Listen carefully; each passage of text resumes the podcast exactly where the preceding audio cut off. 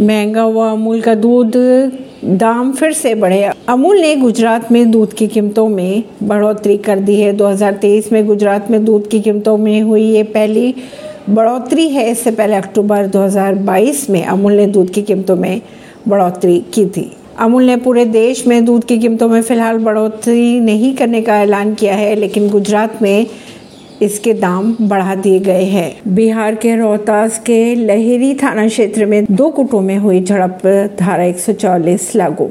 बिहार हिंसा पर बोले नीतीश, गड़बड़ करने वालों पर की जाएगी सख्त से सख्त कार्यवाही। अप्रैल में दिल्ली समेत बाकी नॉर्थ ईस्ट इंडिया में हीट वेव की संभावनाएँ है कम।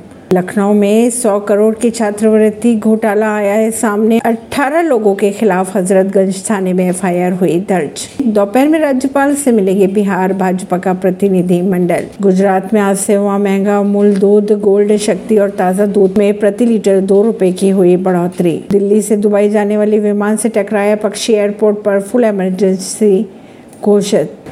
ऐसी ही खबरों को जानने के लिए जुड़े रहिए जनता सरिश्ता पॉडकास्ट से परवीन दिल्ली से।